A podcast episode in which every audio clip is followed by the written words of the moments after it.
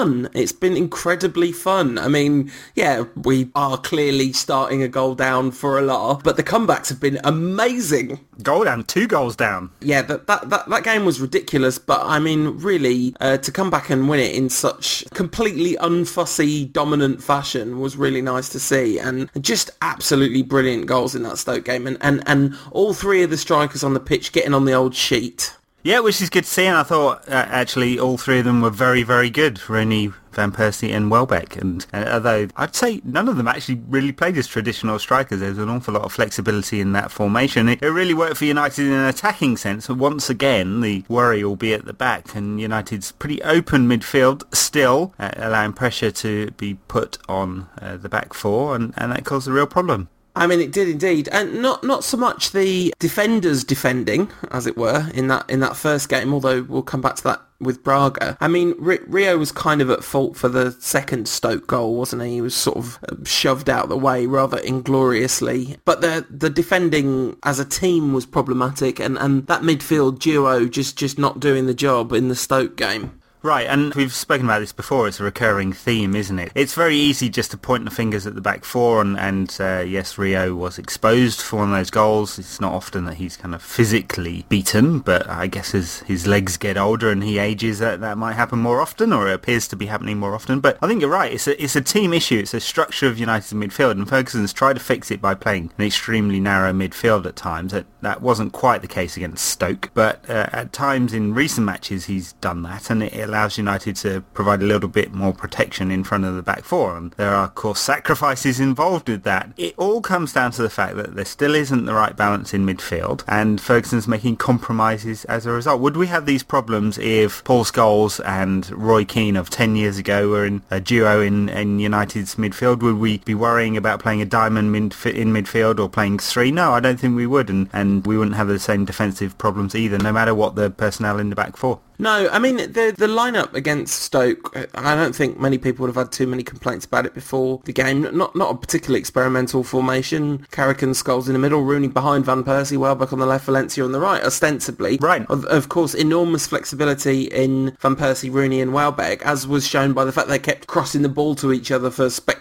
goals. Wonderful, wonderful goal scoring stuff from United, and and and to bang in four was just sort of weirdly emphatic and great. Uh, three three of those goals came from Rooney, of course. Uh, he had a bit of a mare with the own goal early on in the match. And, you know, maybe he should have done a bit better. He, it, was a, it was a slightly questionable one, a, a, decent set piece. But Stoke should never have had that set piece. Scholes with a, a wild tackle. No no need whatsoever for that, really. Well, we've heard, we've heard that one over the last 20 years, haven't we? So I think Rooney was the first player to score at both ends for United since David Beckham more than 10 years ago. Random stat for you. But, uh, yeah, a little, little bit odd there. Uh, but look, fine attacking performance from him. Scholes, not a great defensive performance. It just, it never is these days. And, and he leaves Carrick exposed as well. And, and that's, look, that really isn't trying to say anything negative about either player because we know how great both Carrick and Scholes are on the ball. And I think Carrick actually does a, a fine job defensively, but the setup's not conducive to him doing his best job. That is a real problem. And I don't know how Ferguson fixes this. He can keep uh, trying different combinations in the middle and, and trying to fudge the formation too, but there's going to be a compromise somewhere because, yeah, frankly, no matter the numbers, there is a lack of quality there.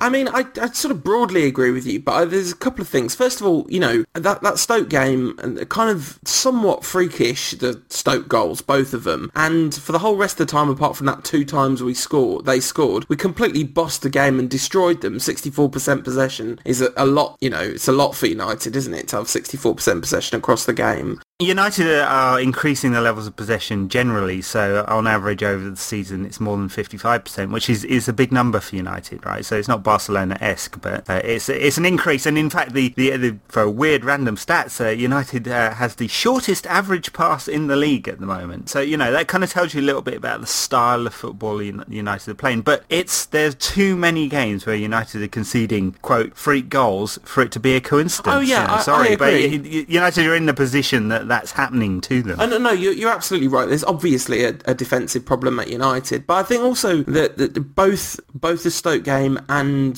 the Braga game have slightly slightly different problems that led to the defensive problem. A- against Stoke, it was the porousness of that kind of midfield, which my old boss has started describing in emails to me as a suicide midfield. That's that was the problem against Stoke. Against Braga, the problem was very much Carrick at centre back, which is hugely problematic. And it has been every time he's played there, basically. Yeah. There was a brilliant quote from Fergie before the game where he's like, "Oh, you know, Carrick's played there a lot now," and it's like, "Yes, boss, but it's been absolutely abysmal every time it's happened." You know, a lot of people said that perhaps Scott Wootton should have had a, a game there, and and arguably, well, one of the two weaker teams in the group. Should United have taken a chance on Wootton? I mean, I mean, if Ferguson doesn't have faith with him now, he's 21. He's probably never going to have faith with him, and and in that kind of game with the need to play a centre back instead of Carrick, who uh, basically that has never worked this season. I think I think he had one good game at Wolfsburg, didn't he, years ago? You know, three or four years ago, where he did well there. And I think every other time I've seen him at centre back, it's been a real problem. You know, he might have good dis- defensive instincts, doesn't mean he defends in the right way at centre back. I mean, the the thing is,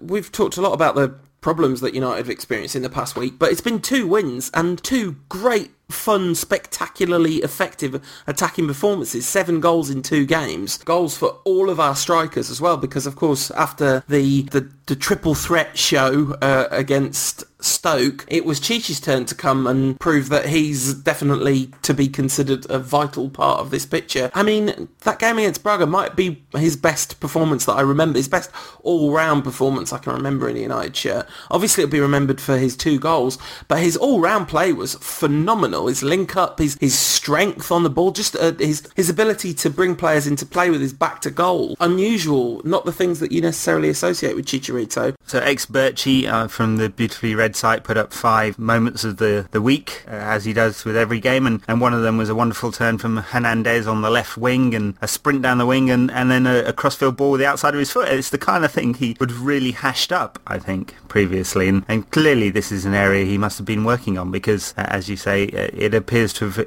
improved somewhat, and he, I think he kind of has to, right? You know, if, if competition breeds innovation, then he's going to have to adapt his game, isn't he? Because he's got more serious competition in attacking areas than for many years, or at least the time that he's been at the club. And it's not just the strikers, obviously Rooney, Welbeck and Van Persie, but the fact there are other flexible attacking players around him. Nani's out of the team at the moment, Ashley Young's only just come back, Kagawa is in and out of the team, and he's the only man who really only plays in one position. That makes him more vulnerable, I think, in, in Ferguson's thinking. So he does have to up his game. Uh, interesting that this week there were a rash of stories about him potentially moving abroad, this time not to Real Madrid, who've been the long-time suitors, but to Atletico, and I wonder whether that was uh, you know, his agent just uh, putting the word out there that, that he may be prepared to move on if he doesn't get a few more games yeah, it would be really good timing to do that because, you know, he's just started to make a, a, shout for himself to be thought of as definitely in the rotation. And, and Fergie said exactly that. He's given me something to think about. And I'm sure we'll see Chicharito in one of the two games against Chelsea, if not making an appearance in both.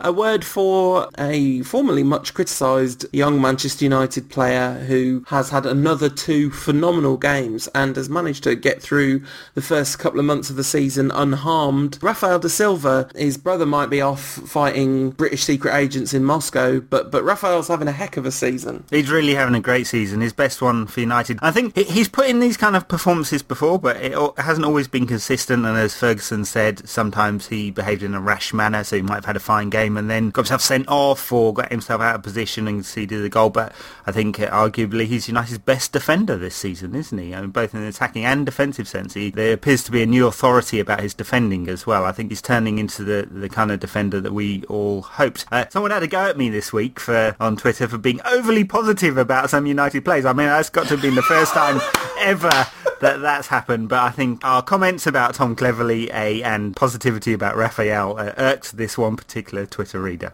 That's weird. Uh, yeah, that's not not normally the problem that you have with people's perception of your comments on football, is it, Ed? I must be getting soft in my old age. Talking of defenders who've made a phenomenal contribution both in attack and defence, uh, probably our second best defender this season has been Johnny Messi, uh, who popped up with another absolutely spectacular goal. Even Leo wouldn't have thought to dummy his first shot attempt in order to thoroughly confuse the defence and let his second one score the goal against Braga. Phenomenal stuff.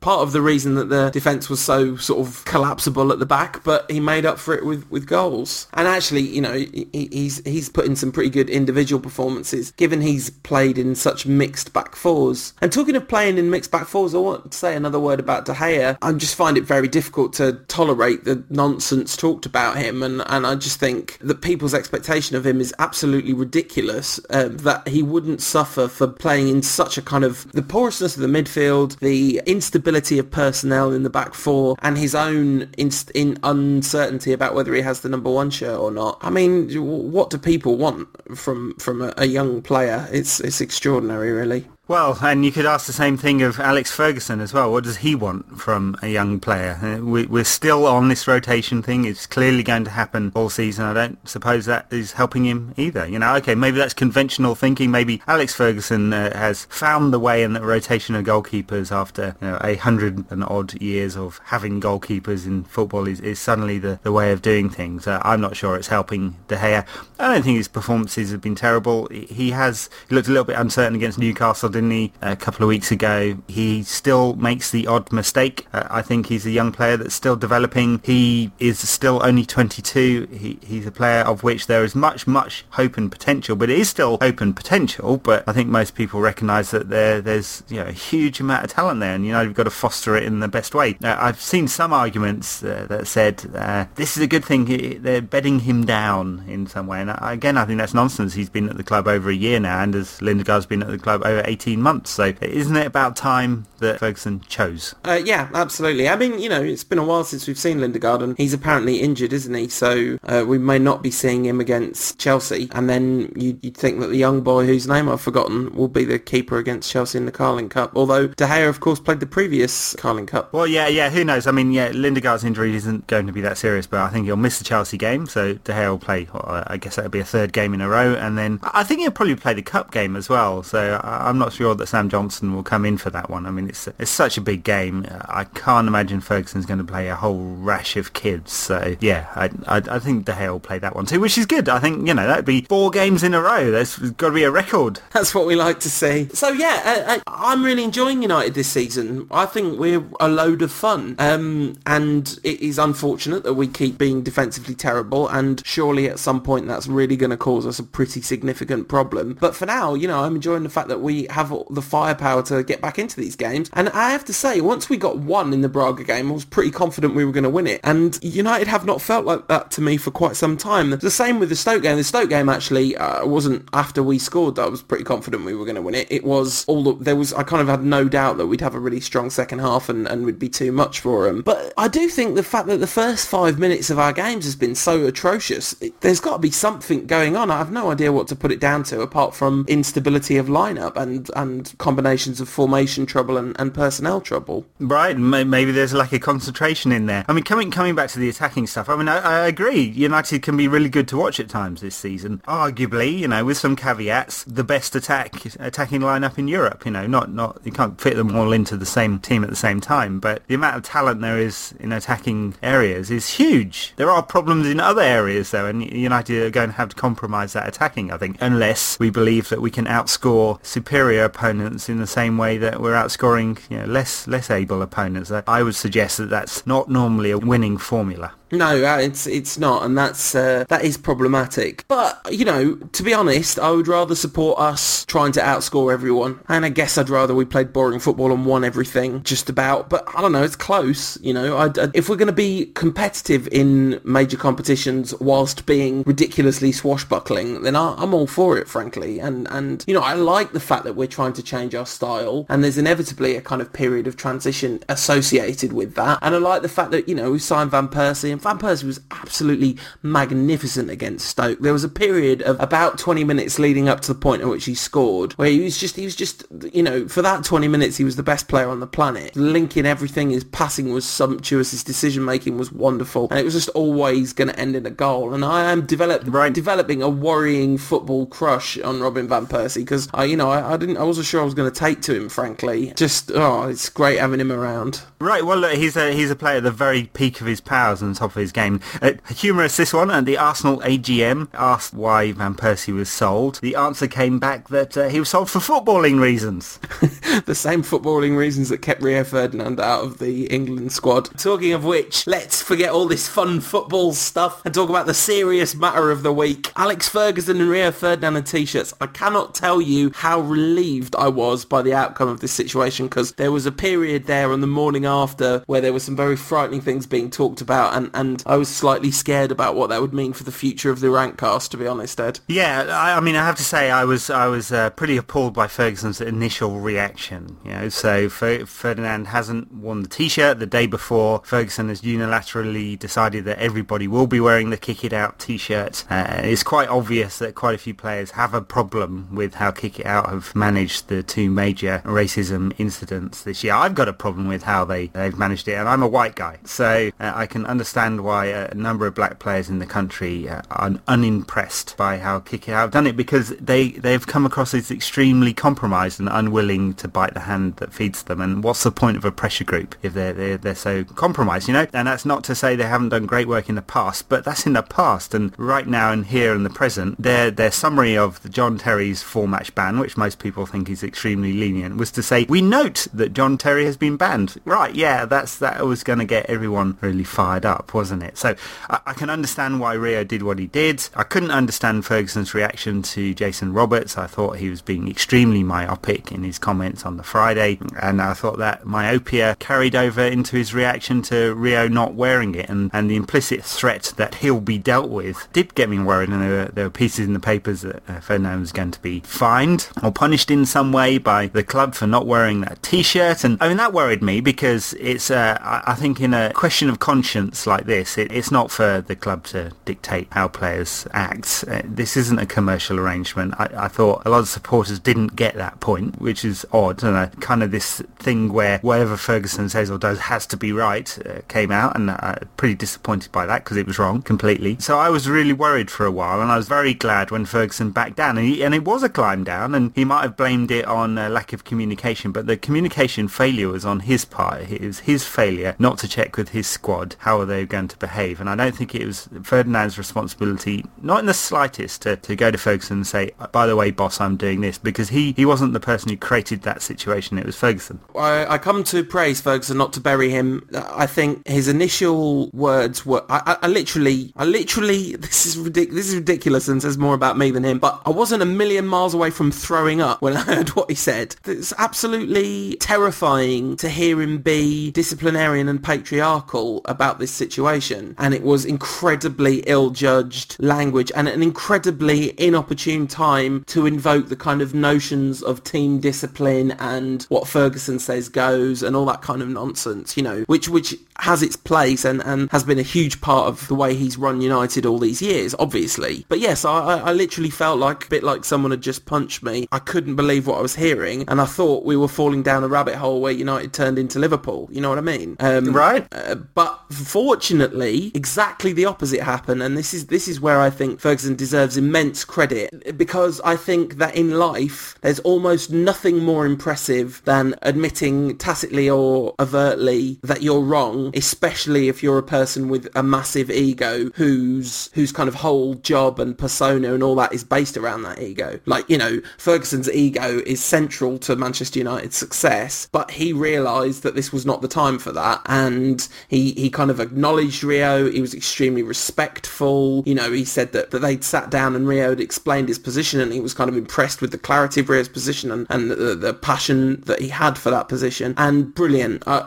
fantastic. What a great outcome for this. And what's happened actually is that there's been a huge amount of publicity around this event. Both Rio and in the end, Fergie come out of it looking good, and the issue is put right at the forefront. In a broader sense, the stuff about kick it out. There's there's another side to the, to not wearing the t-shirt, which is about saying to the FA and the powers that be, you just you can't. This is a completely token gesture, which you're not backing up with action. Your support for the Kick It Out campaign is instead of doing things, you know, it's not doing something about racism. You're using this tiny pressure group as an excuse not to have to actually do anything about real racism when it really happens on the pitch. And then the Ferdinands went on to release a statement about John Terry and Ashley Cole, which was extremely measured, extremely dignified and smart. I think Rio's right, basically. And I think it is, this is a good thing, right? It could have turned into a really, really bad thing where United did have a Liverpool-esque PR disaster. And I, I was, you know, I was chatting to people about this and, and I thought we were on the cusp, you know, because I thought Ferguson was so wrong and so myopic with his reaction. But it's turned out okay in the end.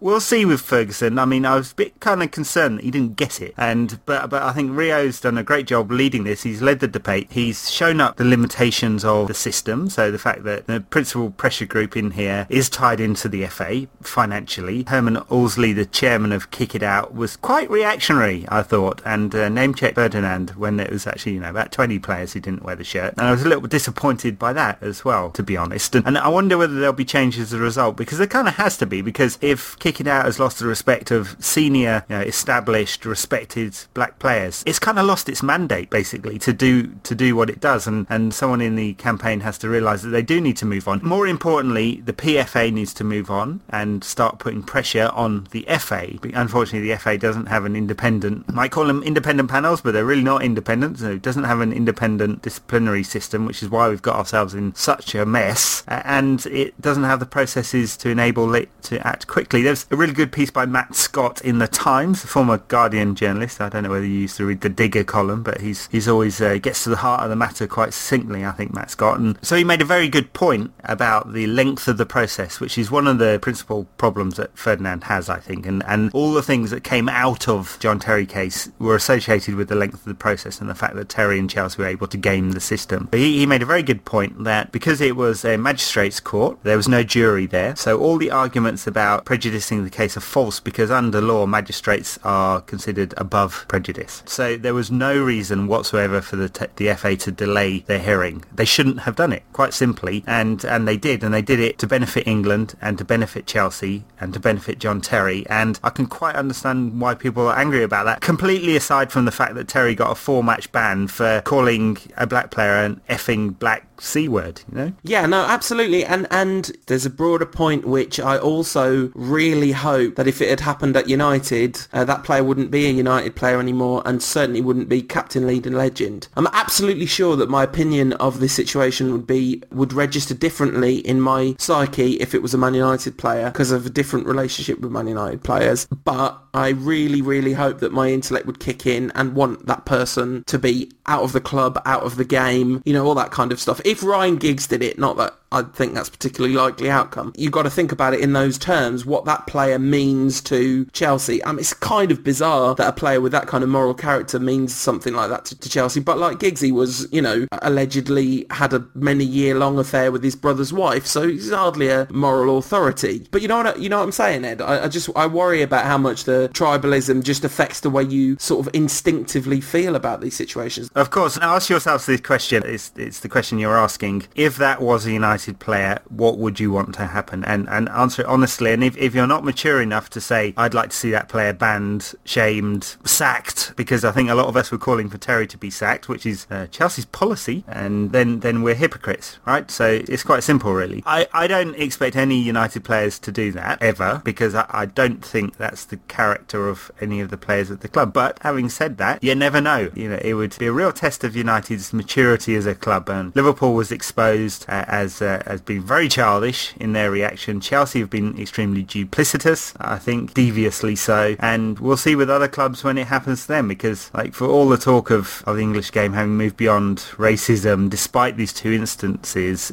there is no hope that racism will be eliminated from the game, unfortunately, because it exists in wider society. Sorry, that's a cliche, but, but it's true, isn't it? It's absolutely key. So on a slightly different but somewhat related note, you mentioned independence at the FA, and I remember few years ago when a certain David Dein was uh, running Arsenal and was vice chairman at the FA. Uh, you were very upset by that and alleged that a few decisions had definitely gone in Arsenal's favour rather than United's. Are you expecting the situation to be reversed now that that bastion of noble diligence and footballing goodness, David Gill, is the FA, FA vice chairman? As at Happy Hero says, now that David Gill is the FA vice chairman, will he be hated even more by all free-thinking football fans? Oh, I should hope so. So yeah, there's, there's some uh, great politics going on here. So, so Gill's ultimate job is in U- UEFA. That's where he's wanting to go, I think, in terms of uh, power. I, I, don't necessarily think he, he's looking for the UEFA presidency because he'd have to give up his uh, very lucrative job with the Glazer family. But he's he's definitely want to get somewhere in the executive committee there. Platini's not a Gill fan, I don't believe, and and I think a lot of that dates back to the fact that Gill is, uh, has proven himself to be extremely two-faced. So he might be one of the strongest supporters of financial fair play in Europe, and therefore you'd think Platini would want him to be involved. But there's a specific reason he's a very strong supporter of that is because the Glazer family is, and it suits United's debt leverage at the moment because financial fair play is not about debt, it's about spending, and that's very, very different. Will, coming back to the question, will United get any favourable decisions? No, I don't think so. I don't think that's the way the FA works. Yeah, you know, I know we complained about David David Dein, and I'm being a complete hypocrite, of course, you know. I suppose it's better that from a purely selfish United point of view that David Gill's in there. You know, maybe I'll have some influence. I'd, I'd be really surprised whether a vice chairman would be able to have any direct influence. But, you know, it will add what... It will add what... It, I can't believe I'm hearing you say this, Ed. Go, go, go find any quotes I've said on the record about David Dein. Yeah, yeah, it's, it's all hearsay. yeah, yeah, yeah, yeah. I mean, obviously it's ridiculous though, isn't it? Um, forget about the selfish point of view. It's just how the FA can maintain any veneer of independence and then give the kind of most powerful, biggest club in the land's chief executive a job as vice chairman. It's just completely bizarre. Well, the issue is is not whether it's Manchester United or any other club or anything like that. It's the it's the independence of the regulatory body from the corporations that it's trying to regulate. Yeah, absolutely. So if if the chairman of of E.ON was on the board of Ofgem, everyone would be crying foul, wouldn't they? So you want industry experts to be in that position, but they have to be independent. They have to be seen to be independent. There can't be conflicts of interest, and, and that's why the FA isn't fit for purpose in its current structure. Yeah, no, absolutely, no, no question about that whatsoever. And uh, yeah, David Gill is probably a baddie. I think we can all agree about that. Uh, although some people don't. Some people are like, why does everyone always have a go at David Gill? Ch- check the record, yo. You know, because he said that leveraged debt is a disastrous cancer on football clubs, and then wholeheartedly threw his support behind the Glazer regime. And everyone was like, oh, if it was if it was your job, you wouldn't give it up. I'm like, no, I definitely, definitely would. Actually, I would go and get another lucrative job because I could just walk into one because I was David Gill. You know what I mean? It's ridiculous. Talking of things that were ridiculous, how about some Twitter questions? No? Anyone? Are you with me? Tumbleweed. At the Stretty Ender asks a very interesting question. Why do people have a problem with kids counting down at half-time and full-time? They're the future supporters of the club. Anyone who dislikes it needs to kick up the backside. Leave the kids be. I'm with you. They're kids. It's all right, you know. Yeah, I can I can tell you when it's kids, when it's organised counting down, then then I, I can't abide it. I, I know when a game starts, and I'm pretty sure I know when a game finishes as well, because, you know, that, that thing that the referees put in their mouths, you know, and it goes peep, that kind of tells you when it's happened. Just not touching that last sentence with anyway. No and also there's it's completely the only thing i don't like about it is counting down to 90 minutes is redundant because there's injury time in football. So you're you're really counting down you know it's very arbitrary what you're actually counting down to. I have no problem with with the kids. Uh, i quite like it when you hear a little united United. You know, it's good. It's it's sort of heartwarming in a weird way. And frankly, quite often they outsing the rest of the crowd. So you know, although gorgeous to see the return of Ferguson's Red and White Army. It's been so long, and it is back with a vengeance, isn't it? It's still a fine song. Not very creative, but you know, it, it generates a brilliant atmosphere, I think. And on another point, I'm a bit disturbed about your love of the kids. Oh. You know, in, in, today's media landscape, Paul, we have we have to w- watch out for broadcasters with that kind of tone. I, I think there should be an inquiry about this. See, it's unacceptable. It, it, it's the, the death of innocence. That's the problem, isn't it? I think I think we should do the BBC and investigate ourselves. All right. Well, I've done it and I'm clean. So there you go. I've I've heard you're quite good at investigating yourself. Now, shall we? Let's move on, shall we? I'm really upset by the tone that this conversation has taken. So someone with a Twitter name Sir Alex, uh, let's just check at George Penny 16. Not sure it's actually the real Sir Alex says, why haven't we sold Nani? Play Bebe instead, not even joking. Because Nani's really good. Uh, he's just having a bit of a problem at the moment with finding the part of himself that's really good at football. Yeah, uh, although some bizarre quotes from Nani this week, uh, including the one that uh, was, only God knows where my future lies, which he borrowed from Cristiano. Another thing he borrowed from Cristiano, just a bit, you know, lightweight. Cristiano came across as sincere when he thought that only God knew his future. Well, ish. He meant only God knows my future and that I'm definitely going to Real Madrid unquestionably. But then when I leave, you're all going to miss me. We were singing when we were losing to Stoke. We were singing Viva Ronaldo. And I know this is this is on the subject of hypocrisy. If it had been Cantona that we were singing about, I would have no problem with this whatsoever. But I think that's because Eric's not playing anymore and retired at his peak. He didn't leave us for another team for his peak. It just always feels like we're singing, oh, Viva Ronaldo. I wish he was here. He could make everything all right again and we'd just definitely win all our football matches again. Viva Ronaldo. It is a lament. It is, that's it, exactly. It's the Viva Ronaldo lament. When we're winning, no problem with it whatsoever. Then it's just the celebration of an ex-player. That's that's fine, no problem with that. Talking of United chants, Awate has asked us to mention on the Rantcast that Chicharito's song should definitely be the one based on Let It Be, and I agree with that. Uh, we've been asked by at X Birchie if we had to choose a band to make a Rantcast musical special, who would it be?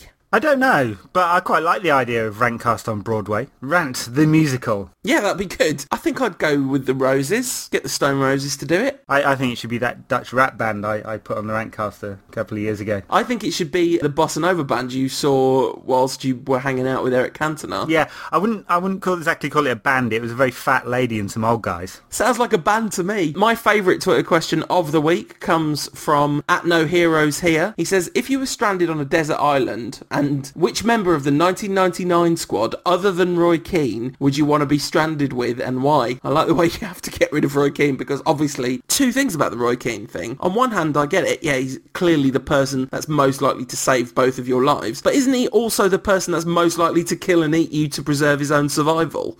yeah, I don't know how to answer that question now you've brought up the subject of cannibalism. Yeah, we, we all the cutting edge issues here on Rantcast. Maybe Schmeichel because he's a, he's a beast. He could probably swim the Pacific, couldn't he? Yeah, no, that's a, quite a good one. I, I wonder whether it would, I would just have to pick Scholesy because if you need a coconut, what you do is you just get like a rock or something and get him to kick it at the coconuts and then they'll definitely fall down. So that would be good. And then I think it might be quite fun to hang out with Dwight Yorke for ages. I think, you know, he might be quite a good laugh in that situation. On a desert island, yeah, he'd, he'd find the, the local party. I quite like playing poker, so Teddy Sheringham would be good because he's a pretty good poker player. Very good. On the subject of players and their, their slightly quirky habits, uh, Wayne Rooney has endorsed Barack Obama for the US presidency. So, you know, politics we like to cover a little bit here on Rant, and, and apparently so does the United Squad. Rooney watched all the debates and has decided Obama's his man. Yeah, absolutely. I promised that I wouldn't sing on this week's Rantcast, but if you just excuse me for less than 30 seconds, I saw my mate the other day. He said I'd seen the third debate. So I asked who will win. He said definitely not Mitt Romney. Wayne Rooney. Wayne Rooney. He's not gonna vote for Mitt Romney.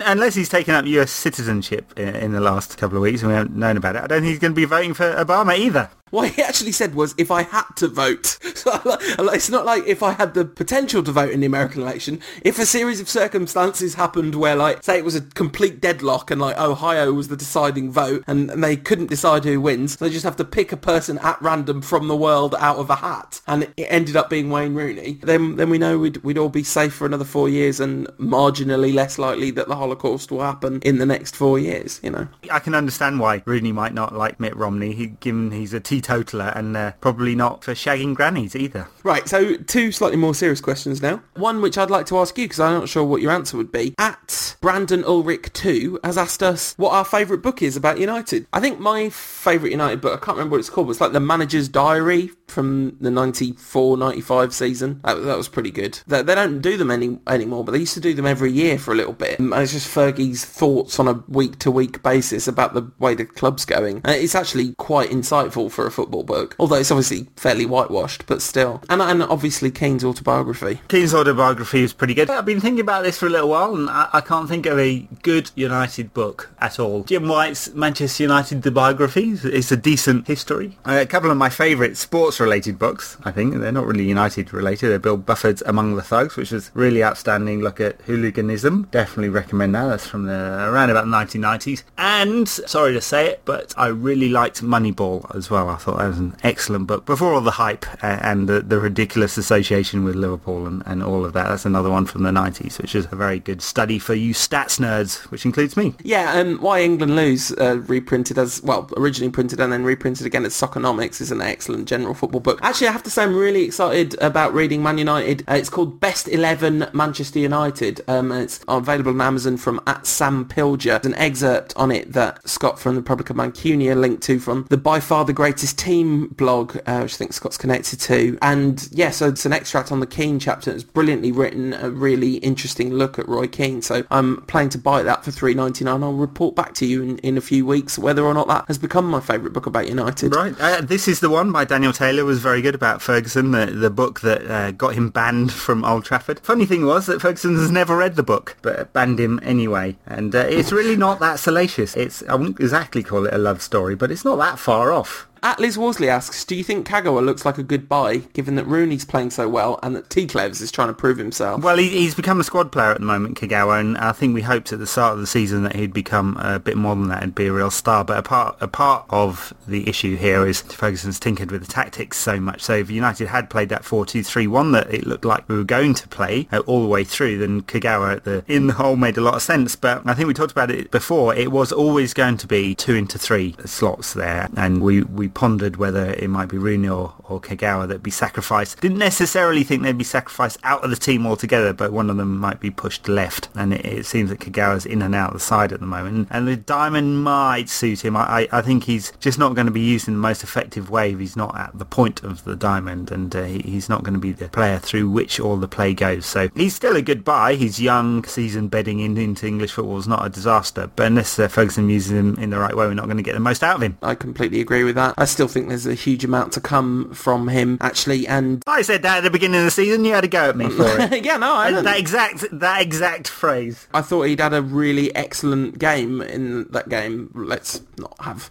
an argument we had about four times at the beginning of the season. At Rough Estate Mate wrote a really interesting piece on football blog, which is Nobody Likes a Smart Ass Tumblr, I think, which is just about her love of Shinji Kagawa in terms of the potential that he offers in of something exciting being just about to happen.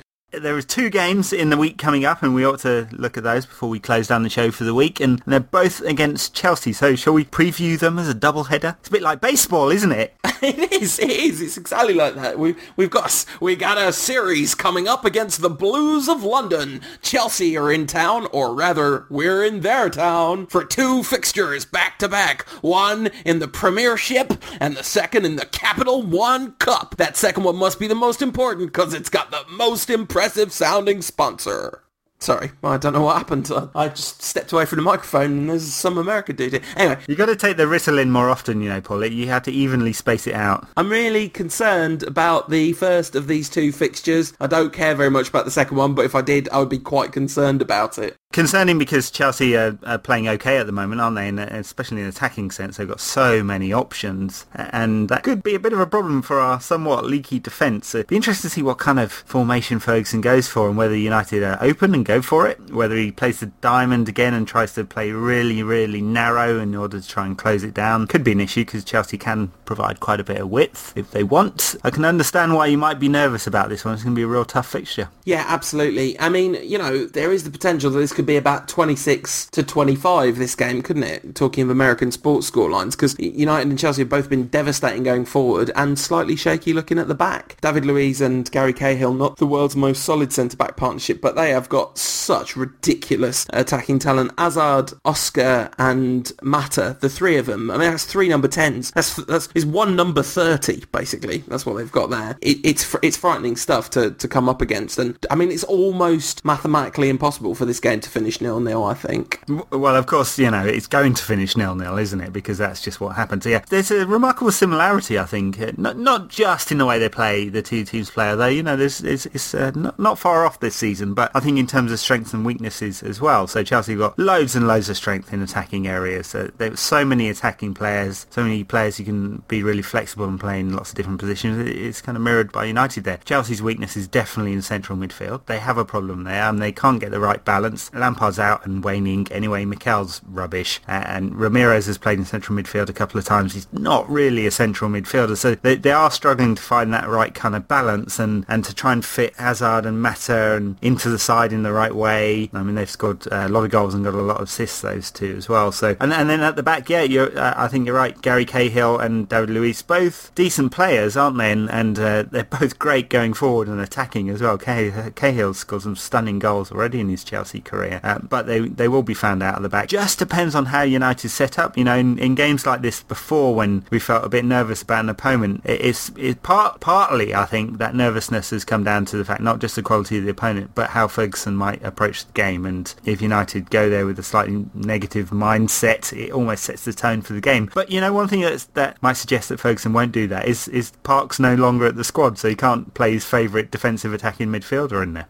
Well, I was just going to say, uh, you know, unless unless he reaches out across West London and tries to get Park on loan for one game, we don't really have too many options of playing super defensively. I mean, you play Darren Fletcher, Paul Scholes and Michael Carrick in the centre of midfield. It's about as defensive as we can possibly get, really. Unless he, you know, plays four centre-backs and two full-backs or something. I think I think he's just going to go for it because I think he knows that we, we don't have the personnel to contain them, but we do have the personnel to cause them problems. And, you know, I, I, I really do think this this game should be a very high scoring or certainly a large number of chances are going to be created in this game. And I, think it's going to come down to extremely narrow margins because as you say, it was such evenly matched sides, both in terms of strengths and weaknesses. So, you know, it, it's huge. And I, But, you know, I don't think the season hangs on this one because I, I think the narrative of Chelsea and indeed our season is still very much in the balance, you know, the, the Christmas period and all that kind of stuff. And then, and then, of course, you know, it's, it's so it's so, such early days. If we lose, it's not a disaster. No, it's not, but it would be a seven point gap and that's uh, it's, it's, significant, but yeah, not decisive by any means. So it will come down to the details, as always. Maybe a piece of brilliance or two, a goalkeeping error or great save. And of course, um, the corresponding fixture last season, De Gea pulled off arguably the save of the season, didn't he? So to keep United in it very late on, and that was a three-all draw and a great comeback from United. So can we keep the concentration going to not concede in the first 10, 15, 20 minutes? You know, wouldn't wouldn't that be a massive bonus to keep it nice and tight for 20 minutes? Brilliant a brilliant Twitter question this week from at Maz underscore man underscore UTD who says, who will score for Chelsea before we come back to win it? Uh, that's hashtag Rantcast. Yeah, so, so Ed, who is your prediction for scoring Chelsea's goal within the first five minutes? Uh, Eden Hazard, yeah. I, I, guess. Yeah, I mean he's he's a he's a really fine player, a player I definitely have liked to have seen at United. Not that not we're short of attacking players by any means. No, we, we, we, that's really not where our problem lies, is it? They're, they're, welcome to. I think it might be the boy Oscar who is just. He's very good, isn't he? He is very good. Yeah, I mean, he's looked a little bit lightweight in some games, literally, because he's about twelve and three stone. But yeah, yeah, very very talented player. I, mean, I think we saw in the Olympics that he was a very talented player then. So yeah, I'm going with Oscar to score Chelsea's opener, and I don't know. I, I just don't know what to to say about the the League Cup fixture because I I don't know how he's going to play that much youth away at Chelsea, as you said. But there are lots of great options in the youth side, and I wouldn't be surprised to see uh, maybe Larnell Cole on the bench, assuming he's not injured. But but if we do want to progress in this competition, which I, I guess he probably Fergie probably will want us to, because it will give him a chance to play some of those youth teamers if, if we get like a home draw against a, a weaker side. But it's basically the worst draw we could have had, isn't it? Well, it is, yeah, yeah, top team, and, and they do tend to play quite a strong side in the, the Capital One Cup as well, Chelsea. So it's going to be a tough fixture in that one too. I wouldn't expect United will play a whole rash of youngsters. I think basically anyone who's not in the Premier League game will probably end up in the, the Carling game. There'll, there'll be quite a lot of changes, I think, because uh, don't United play Arsenal the week afterwards in the Premier League. So that's definitely the priority rather than the Capital One Cup. It's the Milk Cup, and I'll hear no one call it anything else. Well, what about the Rumbelows Cup? That's pretty good. oh, that was great, man. Imagine if, like, I don't know, we, we should. If I was a really, really eccentric mega billionaire, I might just sponsor it for a season to call it the Rumbelows Rumbelows Cup again. Rumbelows is such a low rent sounding brand, isn't it? You know. Anyway, this one could rumble on forever. Ah. I, I'm going to predict that we're going to lose both games. So Wow. two losses for Man United. I'm, I'm sorry to say. I, I, It's your positivity that drags you down, Paul. I'm I'm very positive about us being okay. I think we're going to win the league, but I think we might lose these two fixtures: two one to Chelsea, and then maybe maybe even three one to Chelsea in that next game, and then we're going to come back with a win the following week. Right, well, I'm going to predict a two-all in the Premier League, and I think Chelsea will win that the Carling Cup game because I think they're probably more likely to play a stronger side. So I'm going to say two 0 to Chelsea in the Carling Cup. Capital One Cup. Capital One Cup. Get the branding right, Ed. You see, what we need is is a diktat out to bloggers saying, you know, you must call it the Barclays Premier League. You must call it the FA Cup, sponsored by whoever the f- You must call it the Capital One Cup. Um, yeah, or we could just agree to just call it the League Cup and let the sponsors, you know, not get the satisfaction of us naming their brand every time we mention the, the competition, which is what they want. It is. On the basis that we do not call it the Barclays Premier League, we'll just call it the League Cup, shall we? Okay, League Cup, FA Cup, Premier League. I still, I don't even like Premier League. Let's just call it First Division, shall we? Yeah, the league title. All right, there you go. And Old school at the rant. it's not the FIFA World Cup, it's just the World Cup. All right, and the European Cup. There you go. It's old school for the rest of the season on this show. Kick branding out of football. Uh, well, talking of which, uh, fantastic banner at Ajax this week against modern football. It said. Love it. Love it. Oh, it was lovely, wasn't it, watching them batter City? It was... I, I love the juxtaposition of that. Uh, sorry, I didn't mean to butt in there, but um, the juxtaposition of, of the against modern football picture with uh, Arsenal's AGM and a few of the journalists were tweeting around the, the, the price of the fish and chips that was brought up at the AGM apparently, which is £13.90 for fish and chips. £13.90. The Ajax fans know what's going on though, don't they? With their don't worry about a thing, cause every little thing is gonna be alright. Apart from the price of fish and chips at Arsenal. Well, quite, yeah. And uh, City out of Europe, yeah. Well, not quite, but it looks like one point from three games. Uh, poor odds, City. And you see, money doesn't buy you everything. It, cert- it certainly doesn't buy you happiness. We know that to be true. What does buy you happiness though is Chicharito smiling as he scores a last minute, well not last minute, but a, a, a comeback winner against a lowly opposition. And it's really interesting. Uh, we sort of march on in the Premier League just within touching distance of Chelsea and we're top of the group in Europe. And it, it's all been a bit chaotic so far this season. But as I said right at the beginning of the show, I am really enjoying it. It has, it has been a lot of fun and I'm, I'm prepared to put up with our ridiculous defending for the sake of good times, you know. Well, good times the next week. Maybe, maybe not. Uh, apparently you don't think so. But uh, let, let's hope United surprise. Uh, you never know. Haven't had a lot of victories at Stamford Bridge over the last 10 years. So maybe, maybe we're owed one. Let's hope it's in the first division rather than the League Cup.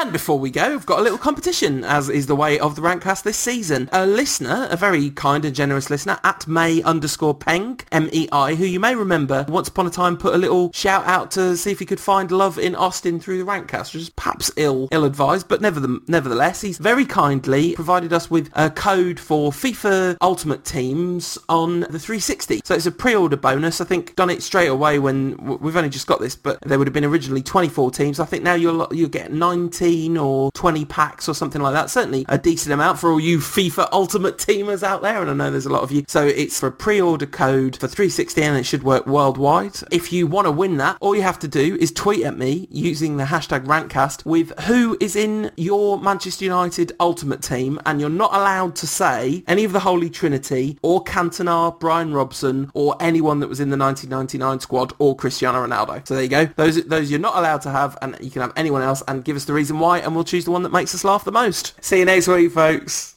See you then.